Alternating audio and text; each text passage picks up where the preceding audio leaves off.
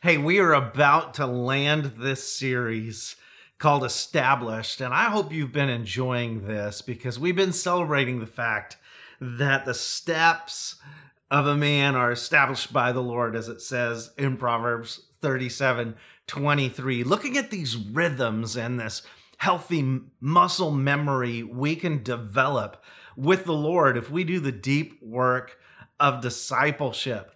And I've been saying it every week. I'm going to build upon it today. We've looked at being before you do, following the crucified Jesus, discovering treasures buried in our grief and loss. We've looked at how limits help us trust God more, loving others, impacting, uh, really figuring out how our family history impacts us, and overcoming the past of uh, really our generational past and how we navigate through that. But today we're going to look at something that I think is very open life, and that is we're going to embrace vulnerability.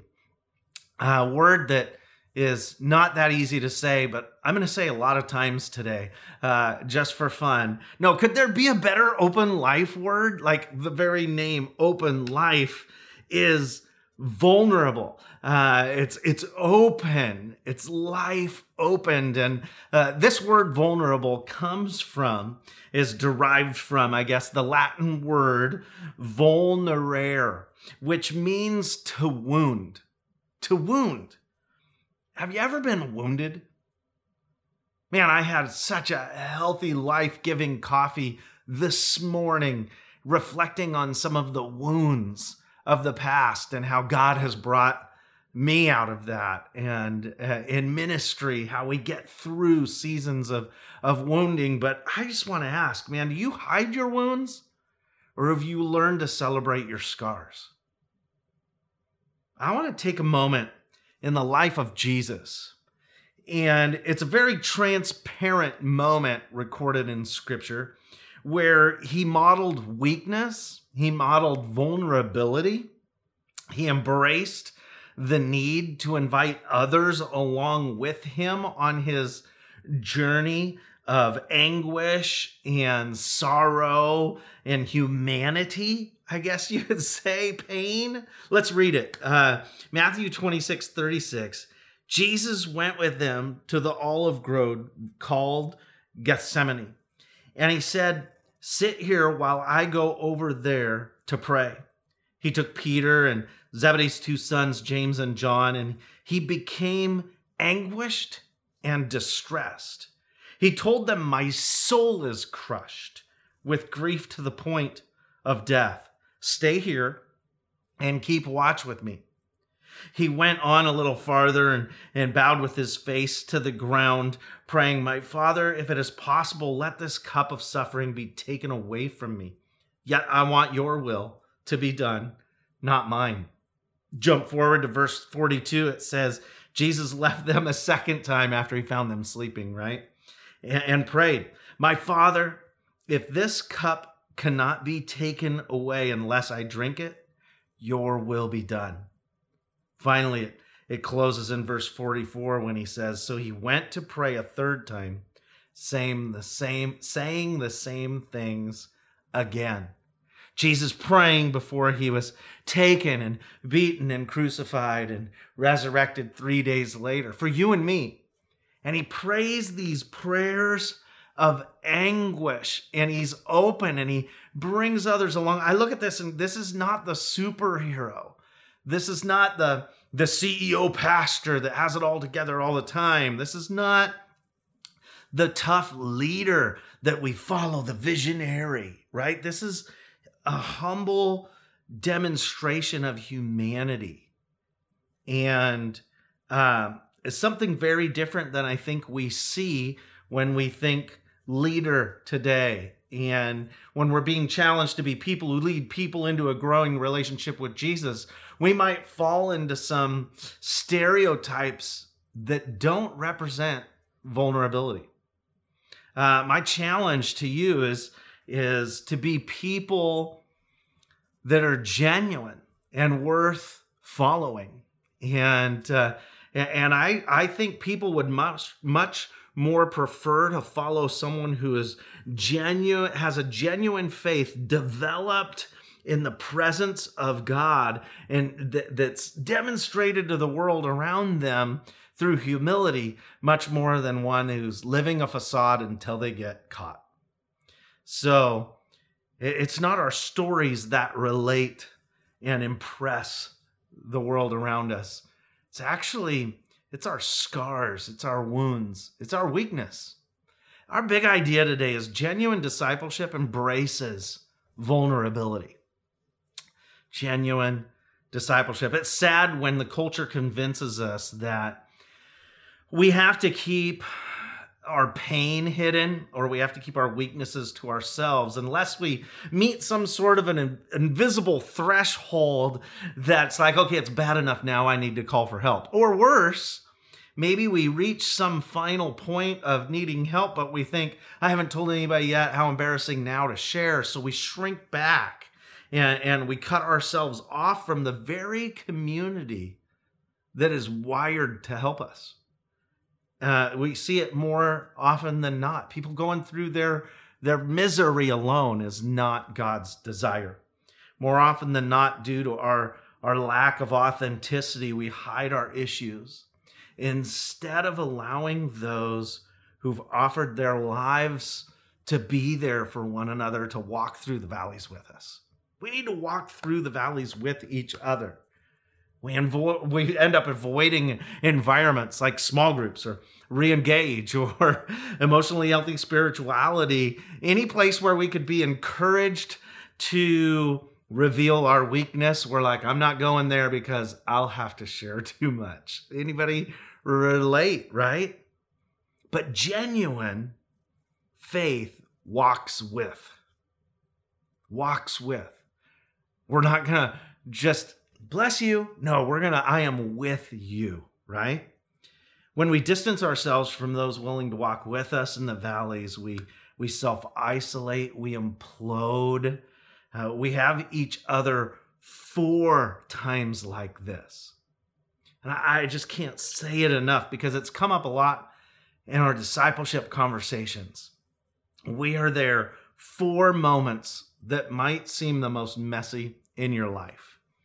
Uh, when we learn to let one another in, that's when we discover the beauty of faith.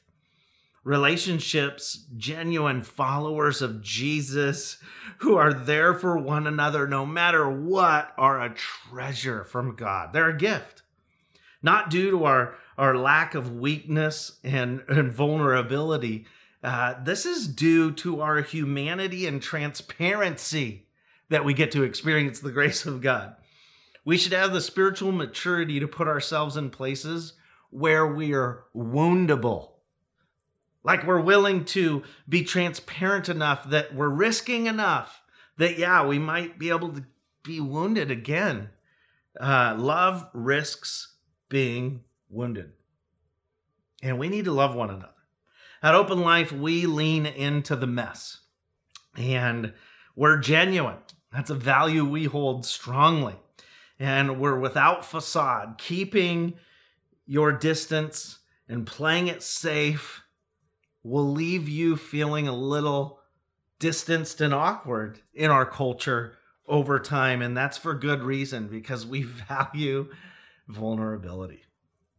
it, it is, it is culture who has built this idol of power and strength and have it all together uh, I would call that posturing. And it's something that this the younger generations in our world today can smell from a mile away and it's disdain. It just isn't attractive. So we just can't allow ourselves to slip into that worldly perspective. And we should be genuine with all of our flaws, our wounds, our scars, our weakness, our imperfections. We weren't created to be perfect people. And so God uses our imperfections to show his perfection. Now, open life is, is doing the hard work of discipleship. And we've been doing it for a few years, whether it's through Reengage or now the, the pilot course we're walking through uh, called Emotionally Healthy Spirituality. It's just, we're doing hard work that seems like, why am I digging things up? Well, it's because we want to be genuine people leading people into a growing relationship uh, with each other and with Jesus. We don't want to be stuck in a place of, of facade where we're just painting over years worth of scars. We want to be a genuine ministry. We don't want to be known for our venues, our worship, our, our ministries. We want to be known for people who love people so much that they were delighted to share not only the gospel of God, but their lives as well, right? First Thessalonians 2 8. Truly being a people who let others in. So, how do we do that? How do we walk out vulnerability without it being an aspirational desire? How do we actually live it out? A couple thoughts, simple thoughts for you today. One, develop vulnerability in the presence of God. I mean, if we're not going to be vulnerable with God, how in the world are we going to be vulnerable with each other? Uh, Jesus knew that he needed to spend time with God. And that's why he went in his anguish and distress to the, the garden there at Gethsemane and, and he bowed down and he prayed. And, and I look at that, and, and while it looks like he's withdrawing, he actually is pressing in to his Father in heaven. He's pressing into his relationship with God. And we must note that he was not doing that alone. He had the wisdom to not just escape, but he invited three close friends with him into the mess, into the anguish, pressing into God's presence. I mean, when when the road got tough, Jesus didn't retreat from his spiritual rhythms. He pressed into them. The most important thing, his secret sauce, was prayer, right? And he invited those who could walk with him into that journey. And uh, we can't afford to just go to church, right? Uh, or treat church like a place of value exchange or investment and and return.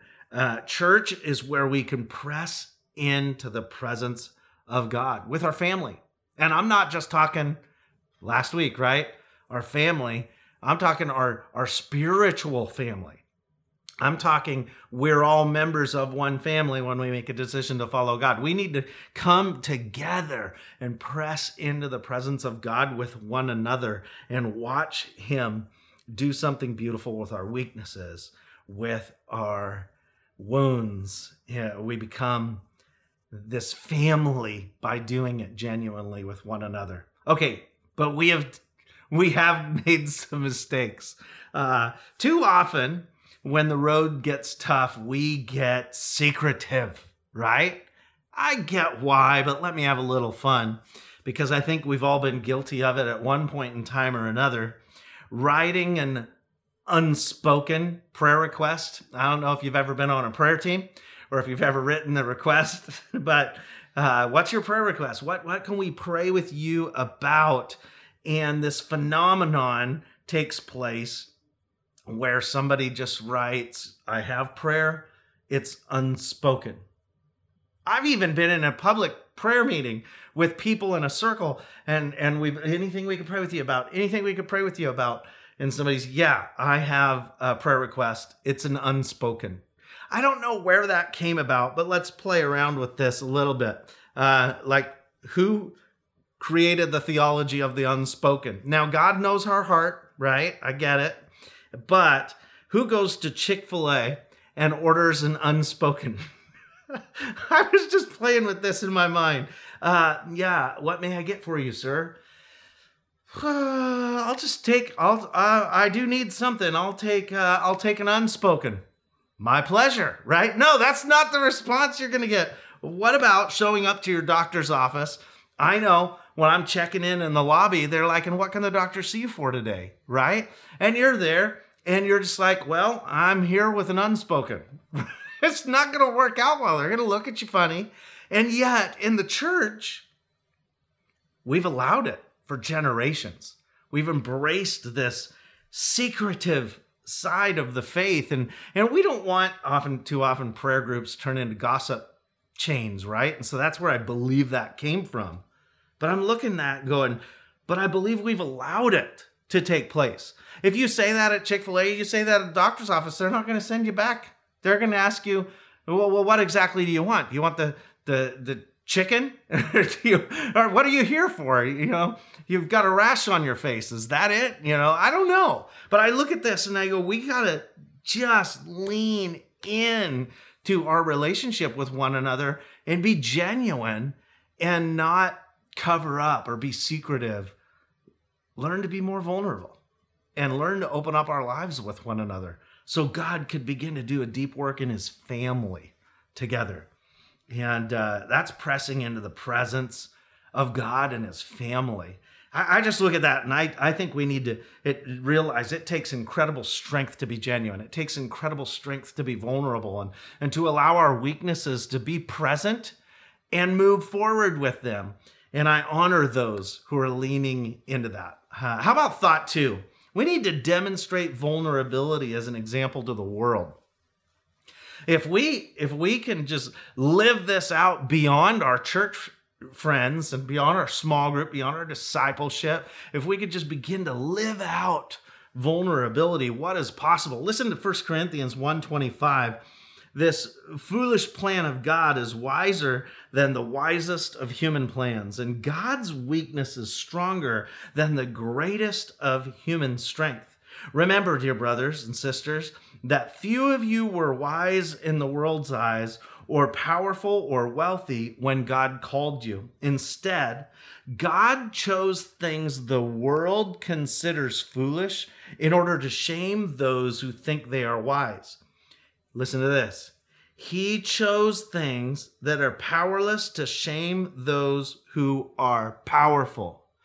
The reality is, God chooses the weak to demonstrate his strength.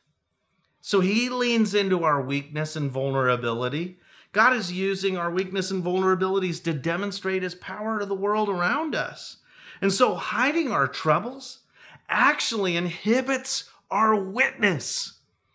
People aren't going to see us come out of anything if they didn't know we were going through anything. And Paul understood this.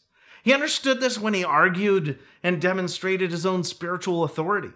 I mean, Paul could have claimed all the miracles and deliverances and powerful moves of the Holy Spirit as he was defending himself in his ministry. But what he went back to over and over and over again, he went back to his weaknesses. Paul's default was to lean into his weakness. 2 Corinthians 12 8 says, Three different times I begged the Lord to take it away. He's speaking about what he referred to as a thorn in his flesh.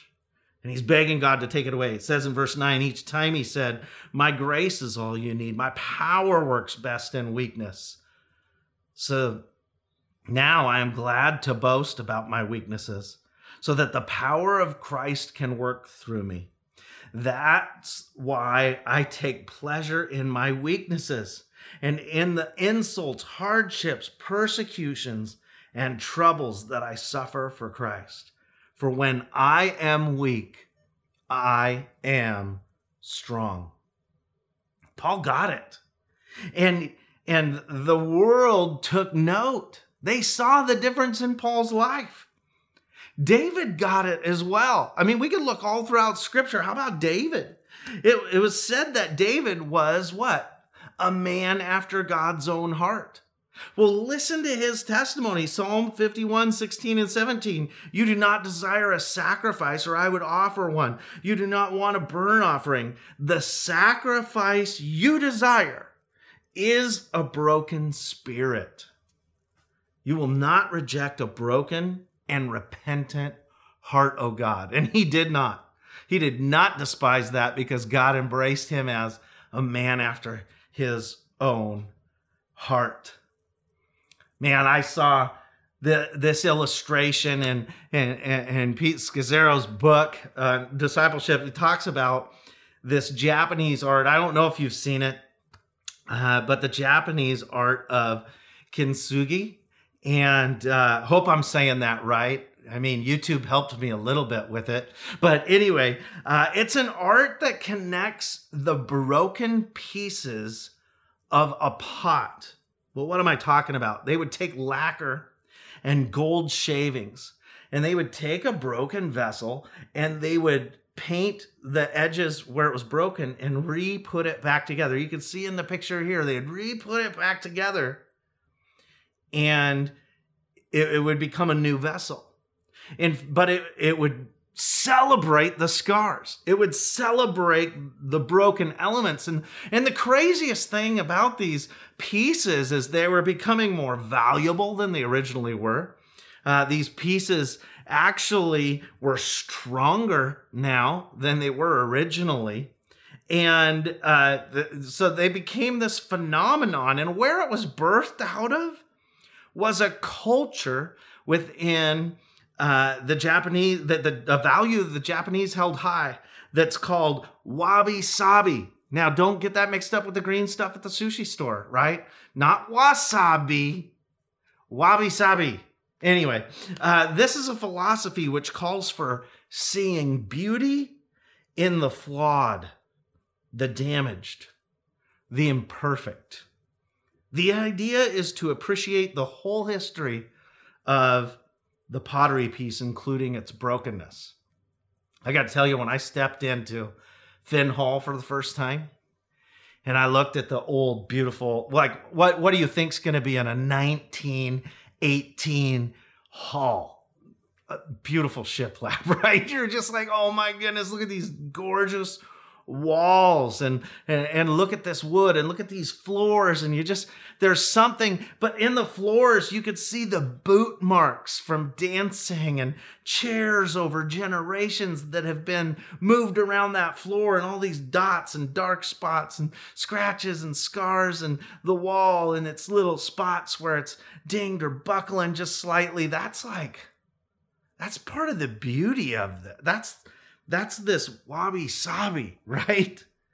We need to, to hold dear that not just in things, we should hold dear the evidence of God's healing, his power, his forgiveness, his grace that is witnessed in, in our scars, in people's lives.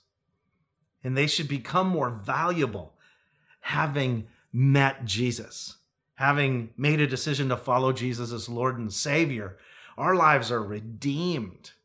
We have been put back together, made new again. And might I say, way more valuable. All of our flaws and everything. I, I want to challenge you.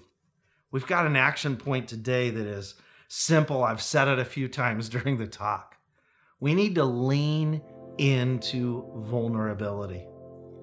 We need to lean into this. We this needs to be a part of our culture, both in our relationship with God and our relationship with each other. This is powerful.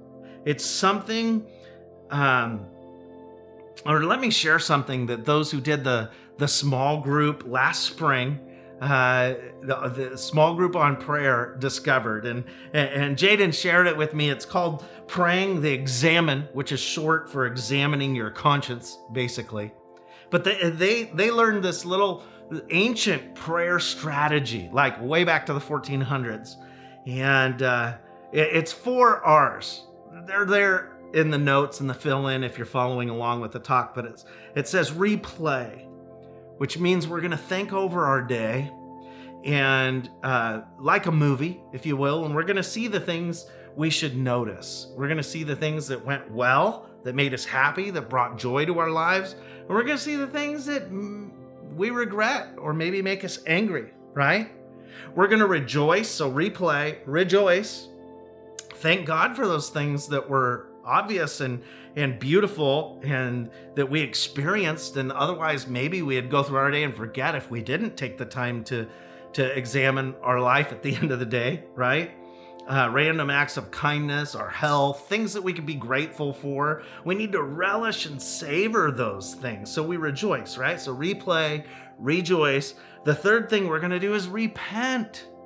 This is where we look at our flaws and our weaknesses and we just lay it before God and we review, man, I put this back together. I, I should I need to go tomorrow and ask for forgiveness in this. Or I I shouldn't have entered into gossip there. Man, I really I I shouldn't have had that tone in that conversation. We we recognize the things that God forgive me for that. And then final step, reboot.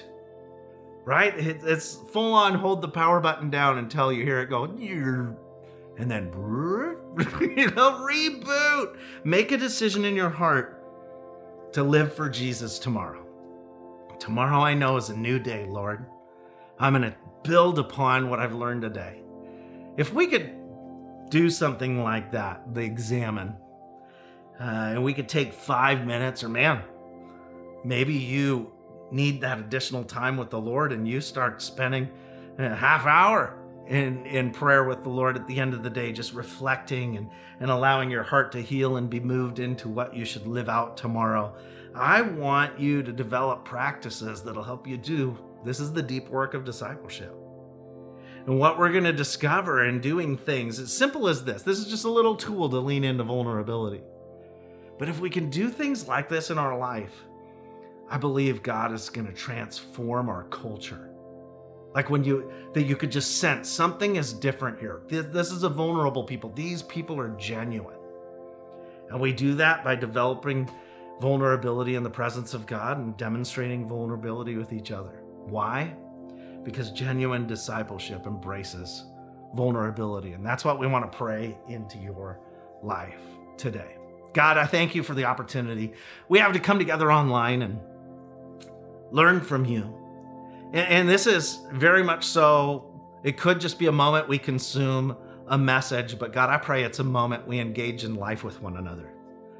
That we could be even more genuine somehow with our online services.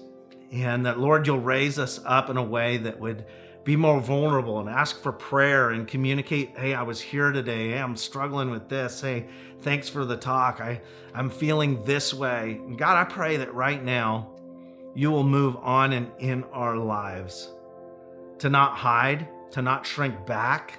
And if we have, not feel ashamed of it, and that we would lean into the relationships that you've put in our, our life, into the community of followers of Jesus that we get to be around. May we step into this moment of, of valuing vulnerability.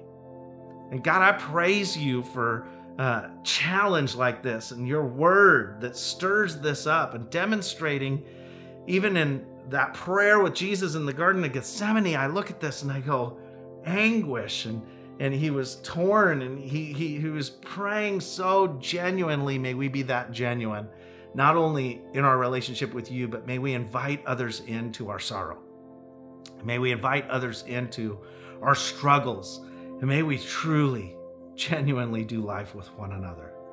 I give you praise for this opportunity. In Jesus' name, amen. Amen. Well, next week we're going to finish this talk, and I thank you, uh, really this series, not this talk. This talk just finished. But next week we are going to finish this series. I thanks for walking along uh, uh with us, and I thank you for just challenging yourself to do a deeper work that allows your roots to grow and establish. I really believe God's doing something special in and through you. So, Lord bless. Have a great week.